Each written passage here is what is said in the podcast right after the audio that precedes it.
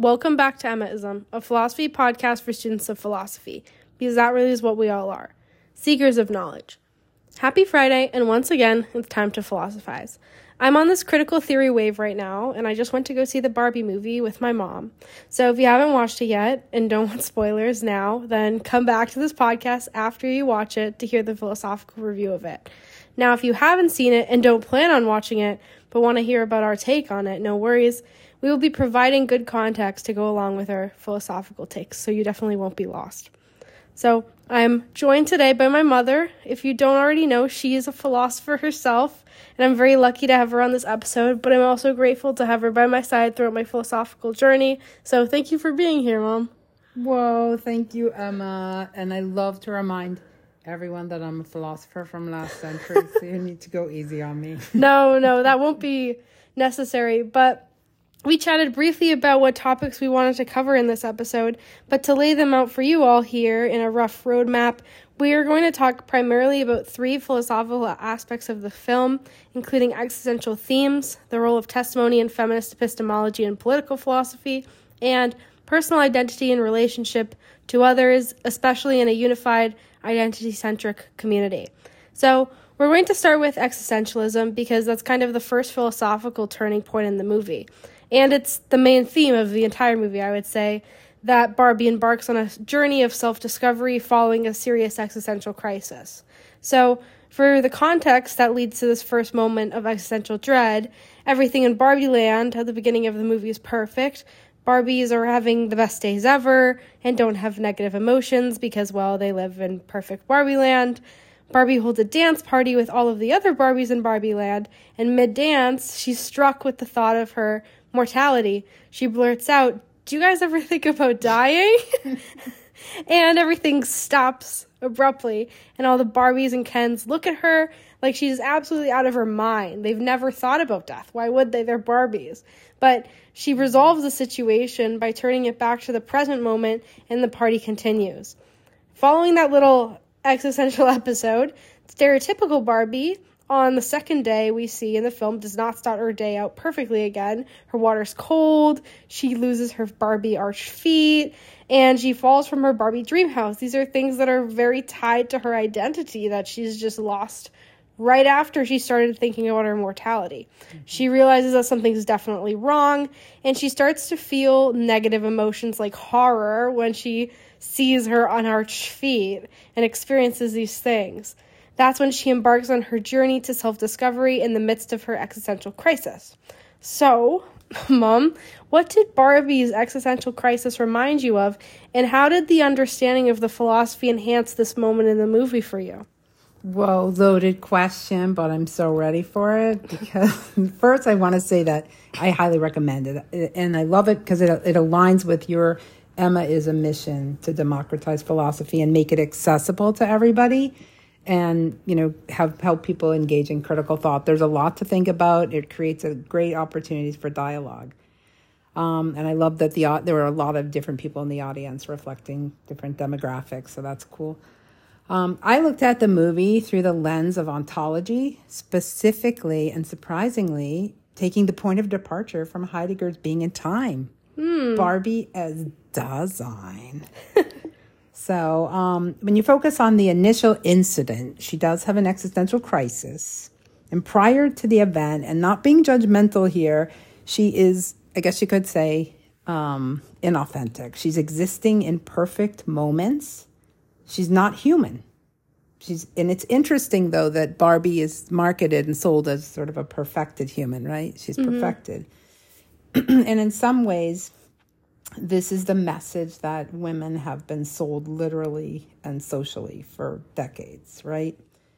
And fun fact though, the um the director of the movie, Greta Gerwig, is that her name? Mm-hmm. Right? She uh, went to Barnard, I found out, and majored in philosophy and English. Yeah. So, yeah. Philosophers can make it real big. Huh? Exactly, right. So, when the event happens, um, she begins to transform into what Heidegger might say being towards death it sounds it's so harsh, right? So harsh. harsh. But that's but, what it is. But this causes the anxiety. Um, it causes the cellulite. yeah, it Barbie gets cellulite. causes she- the you know, dread, it's yeah. dreadful. and it causes the ugliness. So she begins experiencing these things. And the catalyst is that she is letting tempora- temporality creep into her everydayness. And that is the game changer for her. And when I say she lets it, you, I guess you could almost say there's a metaphor of div- of divinity doing that, being the human that controls her when when they play with her. So that was incredibly uh, profound, I thought. Um, And can I just interject here? Mm-hmm. So there's a lot of people who live with death in mind, and they Mm-hmm. do it in a way that does not lead them to existential dread. Let's say Stoics. And that's okay. I because I have the I have the answer for Oh, you. okay, okay. well, I was going to say that, you know, would you ever foresee Barbie being stoic one day in her thoughts and living really memento mori out? Um, I mean, you know, it's- maybe that's for a it's later possible. It could discussion. be Barbie too. Barbie but um, but the um, I think the the part that made me kind of excited um, from a philosophical point of view is even though she was experiencing the dread and the sadness, the universal themes that unify us as humans they these are transhistorical and they keep popping up. And these are the really cool things um, and they and you know relating them to Heidegger and being in time, the five ones that kind of stuck out with me, and I won't go into too much detail because that's just like whatever. Um, is you know being is an enigma, right? It's self evident, but it's an enigma because we can't grasp the totality of it because we are we are in it. We are part of this continuum. We come in after it starts. We don't know when it's going to end and we leave before it ends. So mm-hmm. so this this enigma, she's now because she has this this introduction of of the thought of death, she's part she's experiencing the enigma. And through that, she's joining us in our human solidarity, and that is she becomes part of this group of being, and being being being ontically distinguished by the fact that in its very being, the being is an issue for it. And this is what unifies us. Ev- all of us. This our being is an issue for us. Every this is something we have absolutely completely unites us and makes has in common. And this question of existence, the questions that she's having, will never get straightened out or figured out except going through the existence. And I, I think that's just so fascinating. Um, and the temporality, that becomes the meaning of being. Time, yes? Yeah, I mean, we see that when when Barbie gets cellulite and she discovers her unarched feet, she goes to Weird Barbie. Um, I love Weird barbie I love Weird Barbie, but Weird Barbie, um, she you know gives her the choice Mm-hmm. between keeping her life in Barbie Land as is with the unarched feet though, and seeing it through. Or going to the real world where she would have to discover Mm-hmm. what being is. And, you know, she forces Barbie to choose what discovering being is because Barbie doesn't want to to do that at first. Mm. Because it potentially, you know, I mean, she's It's unknown. it's unknown. It's she's un- cognizant of her death, things that are just unfamiliar for her.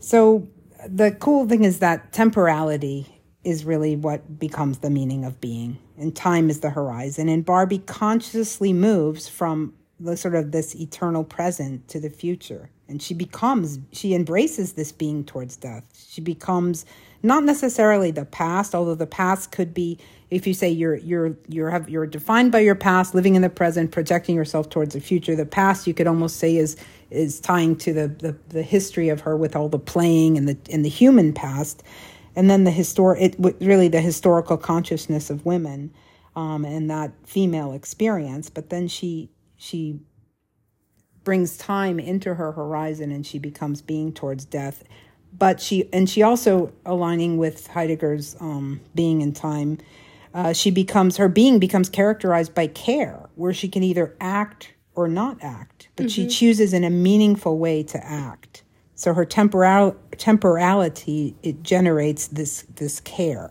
And consciously barbie moves through the future. She chooses humanity aging being, physical body, and um, this is and the message seems to be um, to be the consensus of the human experience through um, what I think is the existential contemplation of life, the temporal journey, the experience, the imperfections, the un- even though it's uncertain, and um, it's a conscious choice to move through time, even though it's stressful, and you have and you get cellulite.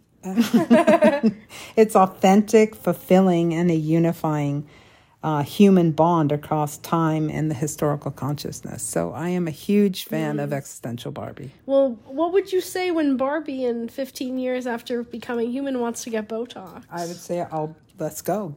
okay. let's go. Well, that was a that was a great existential take on the movie.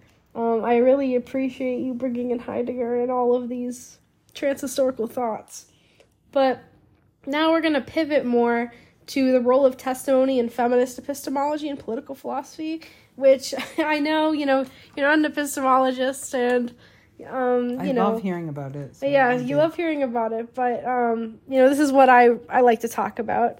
But um, basically, part of the movie, um, or part of the second half of the movie, is when Barbie goes into the real world with Ken, and Ken discovers patriarchy. And then Ken brings it back to Barbie Land and he tells the other Kens and Barbies about patriarchy. And he literally ruins Barbie Land. he ruins Barbie Land. He makes his no offense. his Mojo Dojo Casa house and he ruins Barbie Land. Um but basically Ken brainwashes the other Barbies. He creates an ideological illusion mm-hmm. that the patriarchy and horses rule the world, and um, you know Barbies are encapsulated by it because they really have no epistemic defenses set up because they are not human; they're dolls, and they haven't experienced this being. Mm-hmm. Barbie has experienced this being and she can see past this ideological illusion because she's experienced both worlds and she's becoming more human because she's connected to an actual woman in the real world. Now, Barbie brings two humans back to Barbie Land to save Barbie Land from this ideology that's perpetuating now.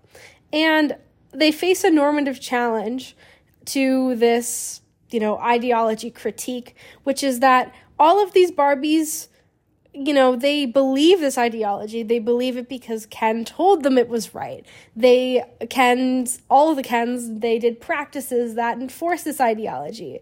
That's the Pascal, you know, sit and, or I guess, kneel, close your eyes, and pray, and you'll believe. That's the like practices enforcing the belief. So that's what happens in Barbie Land. So when, um, Barbie and the two humans come back, they're faced with the normative challenge of ideology critique, which is that it's very hard to convince someone who fundamentally disagrees with your moral or political framework of something when they just have they've known nothing else really, especially in the immediate moment when they're not perceiving um, being, when they're not living through that uh, that experience, and so how does ideology critique then manage to convince anyone or even change anything? But when it gets down to that point in the movie, the the woman from the real world, she has this, you know, little monologue that she goes on about um, you know, the experience of woman. And this I see as uh, an an instance of testimony mm. in feminist epistemology that progresses the feminist movement in some society. Yes, this one's made up. It's Barbie Land. It's the feminist society in Barbie Land. She progresses it through an act of testimony that's backed by context or context of um, a an ex- firsthand experience of um, deficits and of a realization that something that is other could be. So relatable. It is so relatable. But, you know, this woman's monologue made the brainwashed Barbies realize where they had gone wrong. They see the ideological illusion, and this firsthand testimony is really influential.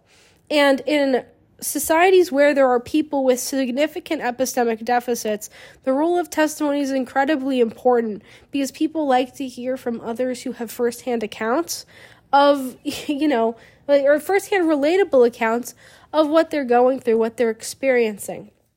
And, you know, this is why all the Barbies listen. They like to hear what this real world woman is saying, and they relate to it. They realize that, you know, maybe they were wrong about the ideology and that they ought to be lifted from this captivity and reclaim what they've once known. And, you know, it's it's pretty interesting. I, I really like the role of testimony and, you know, and how it's portrayed, especially in this movie. But I mean, when you are sharing knowledge, you're contributing to a pool of, you know, common knowledge, especially in small societies, let's say like Barbie Land, where there are like a hundred Barbies that, you know, are contributing to the social pool. They're um, very isolated. I mean, this is just how it's portrayed in the movie. And when you're adding things to this common pool, it's very easy to get swept up in things. That's I like you know when you zoom in on Barbie Land at the beginning of the movie, it's all feminist. There's only women. At one point, the one of the real world humans they ask, "Where do the Kens live?" Mm-hmm. And it's like, well. The, you know, under a certain ideology, the Kens don't have a place. Like who cares? Who cares? so, I mean, but it's the same thing when the Kens ruled the world. Right. So, uh, you know, ideology is, you know, captive. It captivates people. And, you know, testimony is needed for people in epistemic deficits and normative deficits, really, to progress from their initial conditions of oppression. But that was my take on epistemology and political philosophy for the Barbie movie. Yeah, I love that. And it also sort of ties into that whole transhistorical movement of the humans being kind of plopped into this continuum and not knowing when they're coming out of it and then the continuum you know continuing so um, people need to engage they need to talk they need to share uh, have new ideas introduced to them to talk about, rationalize through. Um, and it just was a fascinating movie, wasn't it? You know? Yeah, and I mean, another point I want to touch on um, that I just was thinking of is um, the fact that the woman who was giving the testimony was a good informant, mm-hmm. and she was deemed a good informant mm-hmm. because that's important also for feminist epistemology because there are many instances in history where there has been a woman testifying and they're deemed not a good informant. So then their testimony is taken as not true or unreliable, and then that doesn't progress what it needs to progress. But in this case of the Barbie movie, it it was deemed reliable. The woman was deemed a good informant, and so she was able to progress the movement that way. I also found it interesting, like this kind of bleeds into the next topic a little bit, but the strategies by which the Barbies re- reclaimed Barbie Land mm-hmm. relied on certain um, certain activities and experiences with the Kens that were trans historical and very um, relatable, which I think uh, helped the cases for you know accepting various Barbies and the um, the woman from the real world as a good informant. Like um, like all the Kens were playing the guitars at the Barbies for four hours, and the Barbies would go on their phones and you know they'd text. Ken would ask, "Who are you texting?" and they would go and make the other Kens jealous. And that was something that you know, was shared as an idea first. Then it progressed to the actual state of being executed. And then post execution, it had a certain consequence.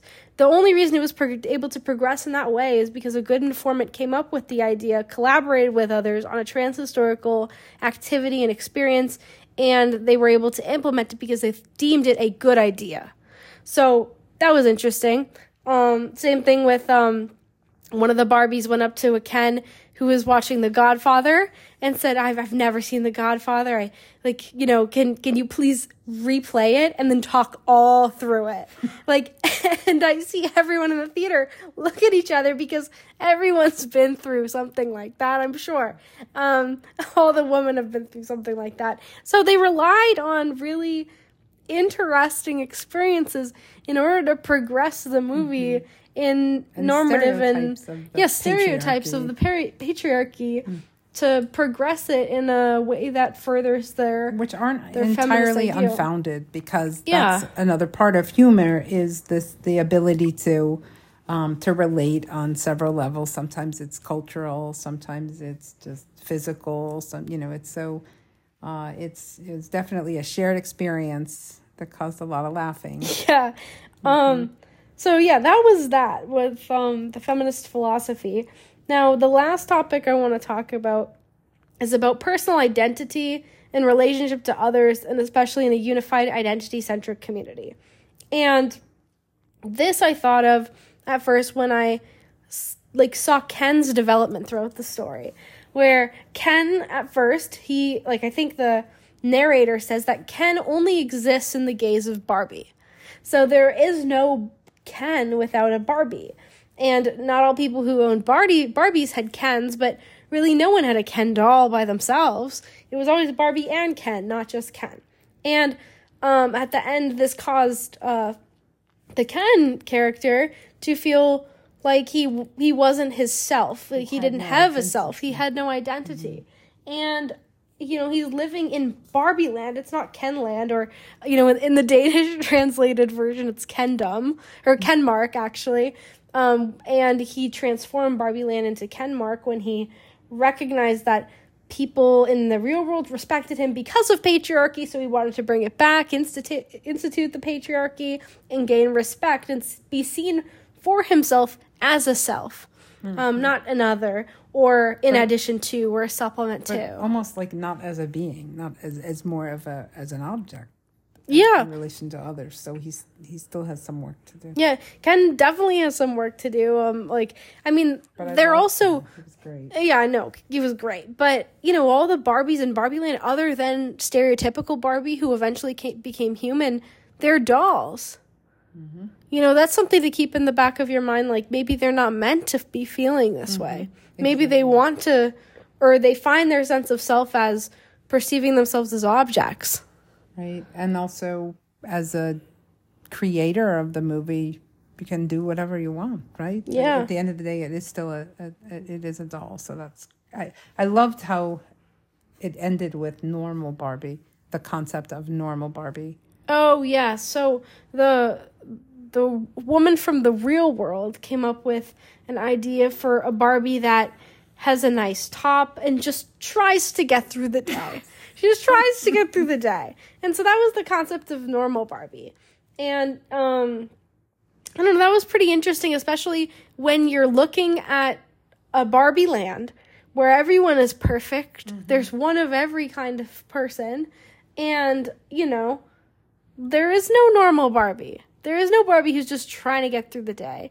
You know, they all wake up to an amazing song about pink, like the color pink, and you know, they every night is girls' night. Like there is no normal Barbie who just she goes to work, comes back, has girl dinner, and you know, sleeps.